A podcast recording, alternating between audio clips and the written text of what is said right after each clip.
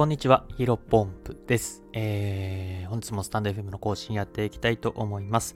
よろしくお願いします。えー、今回のテーマなんですが、商品が売れるかはヒアリングが9割、えー、こういったテーマでお話をしていきたいと思います。えー、今回はですね、まあ、営業というか、まあ、サービス、商品を売るっていうお話にちょっと特化して、うん、喋っていきたいんですけども、まあ、これを話そうと思ったきっかけがね、えー、昨日かな、えー、僕自身がヒロポンプ不動産という賃貸仲介のサービスをやっておりまして、えー、ちょうどちょの、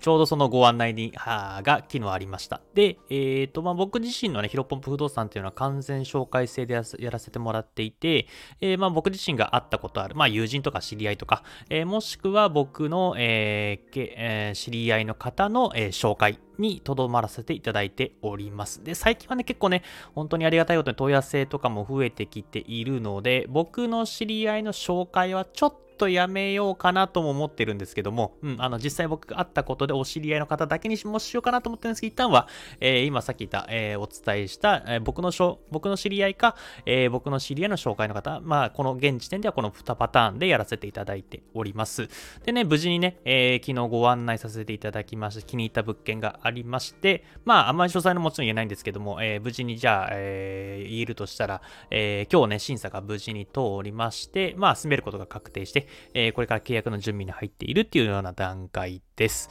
で、まあ僕自身改めて1年間、まあ2020、いつからっていうのか、2022年の10月、ちょうど1年前か1年ちょっと前ぐらいからこのヒロポンプ不動産やらせていただいていて、まあこれまでにね、あの、まあいつも、なんていうのかな、お客様のあのフォルダを作って、えー、いつも整理というか、うん、見てるんですけども、あの、非常にね、えー、ヒロポンプ不動産を始めて結構な人数の方に、えっ、ー、と、物件をご紹介して、えー、制約させていただいております。で、まあ気づいたことがね、1点ありまして、あのー、まあ、言ってしまうと、えー、ヒロポン不動産問い合わせいただいてご案内いった方に関してはですね、基本的には100%の制約率、す、えー、べ、て、えー、ご案内させてもらったら、えっ、ー、と、制約につながっているっていうような形になっています。で、これはね、ものすごく、うん僕の中ではすごいというか、うんと、革命的なことなんですね。えー、なんでかっていうと、不動産業界の、うん、制約率、まあ、だから案内して、えー、部屋内見一緒に行って制約する確率っていうのがですね、大体、えー、業界の平均だと30%ぐらい、よくて40%ぐらいっていうふうに言われているんですね。えー、だから10人行って、えー、10人内見をしたら3人から4人、うん、よくて4人決まるみたいな感じになっています。で、僕自身はさっきも言ったように、まあ、ほぼ10は100%っていう形でやらせていただいておりますので、まあ、僕自身、あのね、本当にお客様に感謝しておりまして、うん、あの、僕がすごいというよりはお客様がね、えーと、決めていただいているっていう形になっています。で、まあ、昨日ね、その中で、まあ、すごい制約率高いなというふうに思っていて、なんでかな？で、僕はね、えー、もともと、えー、不動産の営業マンの時には、まあ、ぶっちゃけると、どうだろうな？営業マンとしてのスキル、会社と、会社の中でも地位というか確率、そのね、中でのポジション的には、ぶっちゃけ言うと、中の中、中の上、まあ、中の下のぐらいもあったかな、成績に関しては。あまあ、むしろ下の上ぐらいの時もあったかもしれませんけども、まあ、別に上トップクラスの営業マンではなかったんですね、ぶっちゃけ。えー、なので、うん、そこら辺をね、考えると、あの、この制約率が高いっていうのはものすごくすごいことだなというふうに思っているんですけど、別に僕がね、まあ、確かにブログを始めたりとか、うんと、こういった情報発信をすることのようになって、多分昔よりは、えー、言語化のスキルだったりとか、あの、相手に伝える説明の仕方とか、うーん、なんていうのかな、うん、そこら辺のね、技術力っていうのは確かに上がっているので、まあ営業はしてないにしても、営業スキルというか伝え方、話し方っていうところは、ものすごくレベルアップしてるから、まあ、制約につながっているっていう部分も、まあ、なきにしもあらずなんですけども、まあ、別に根本的な、まあ、不動産の知識であったりとか、うん、営業のスキルっていうのは変わってないですね。で、これ何が変わったかなというふうにやったり考えるとですね、うん、ある結論にたどり着きました。で、これが何かというと、まあ、冒頭でも言いましたね、完全紹介制を、えー、やっているので、まあ、ヒアリング力っていうのが、まあ、ヒアリング力っていうか、ヒアリングですね。ヒアリングっていうのがですね、まあ、ものすごく違っているのかなというふうに思っています。で、何でかっていうと、まあ、紹介制だので、えっ、ー、と、まあ、むちろ向こう、まあ、カニカミです。すいません。もちろんね、向こうも、あの、なんていうのかな、その、僕のこと、まあ、紹介された、もしくは知り合いに頼んでいる、まあ、僕のことをね、知り合いだったりとか、えー、知り合いの紹介でヒロポンプに、えー、お願いをしている手間へ、まあ、そんなにね、ないがしろにできないとか、適当に扱えない、ああ、じゃあそんなんいいですとか、えー、営業しないでくださいみたいなことをね、言えないじゃないですか。まあ、普通に考えてね。あ別に僕が、あの、押し売りしてるとかじゃないですよ。うん。普通に考えてそんなことを言えないし、まあ、僕自身も、じゃあこういう風にしましょうとか、えー、例えば内見までに、例えば、例えばですけど、身分証を準備してくださいとか、えー、申込書の情報、あの、緊急連絡先とかね、えー、勤務先の電話番号とかわかんない方多いので、えっ、ー、と、事前に準備してくださいみたいなことをお伝えすると、まあ、ほぼほぼ、えー、全員の方が準備してくださるんですね。で、これはね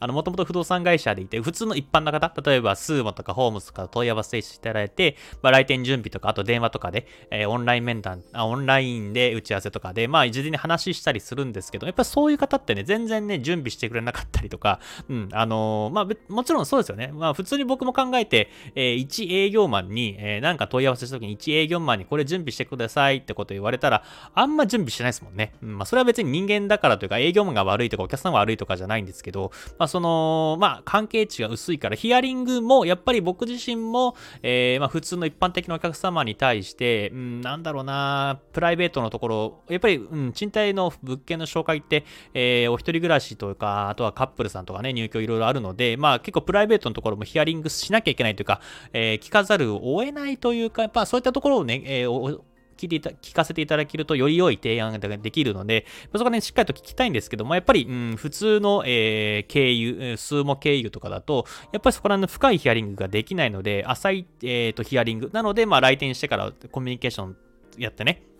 信頼関係を作っていったりとか、えー、なので、大体初回でも決まらないんですよね。初回っていうのは、まあ、初めてご来店いただいて、初めて内見に行って、えー、決まる。これは初回ですね。で、これもね、やっぱ制約率全然少なくて20%台とか、まあ、よくて30%ぐらいですね。えー、なので、基本的には、あの、基本的にはというか、まあ、半分ぐらいのお客さんは、どうだろうな、そうだね。あの、そうですね。あの、2回以上、2回来、2回2回以上来店して物件を決めるって方がやっぱ結構多かったですね。えー、それに対して僕のヒロポンプ不動産に関しては全員初回申し込みというか、まあ初回内見をして、えー、見ていただいて終わりというような形になっています。でこれはね別に、あのー、どっちが悪いとかはないんですけど、やっぱり僕の中では初回というか初めてご来店いただいて内見した方がいいと思あ、内見して、え申し込みした方がいいと思ってるんですね。で、これは単純にですね、あの2回も来るの大変じゃないですか。まあ近くに住んでる方だったらね全然いいと思うんですけども、まあやっぱり結構僕の客様だと、えー、遠方から住んでる方が多かったりとか、そういったところで、まあ何回も来てもらうのものすごく申し訳ないし、交通費もかかるしね、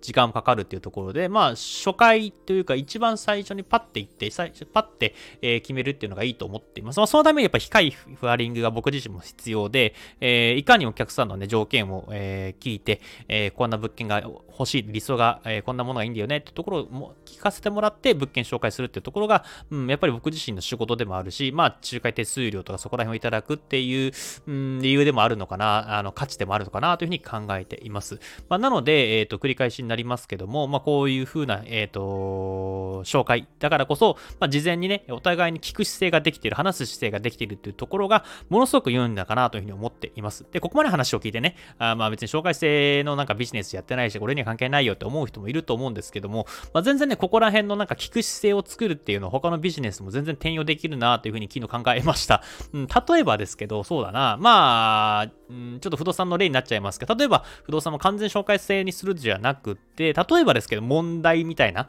えー、なこの条件に当てはまったないと紹介しませんとか、ま、最低限の、あの、不動産の知識がないと、うん、なんかここら辺、なんかね、説問とかクイズ5問ぐらい作っといて、まあ、それを答えて、正解したら、あの、部屋紹介してあげますよ、みたいな ちょっと上からかもしれない。今、パッと思いついたのでね。そういうふうなことをやってもらえると、あ、私は試験に受かった人なんだ、あの、狭い審査をとこ通り抜けた人なんだ、みたいな感じで、うん、向こうも聞く姿勢ができる、体制ができるのかな、作れるのかなというふうに改めて考えました。うん、まあ、なので、ここら辺の聞く姿勢、まあ、完全紹介制じゃないにしても、聞く姿勢、えー、話を聞いてもらえる姿勢、ヒアリングができる体制を整えるっていうのは他のビジネスでもね、ものすごく通じてくる、えー、のかなというふうに思っていますので、まあ、僕自身もいろんな、えー、サービス、えー、これからどんどんどんどん作っていきたいと思っておりますので、うん、ものすごく勉強になった機会とか、改めてね、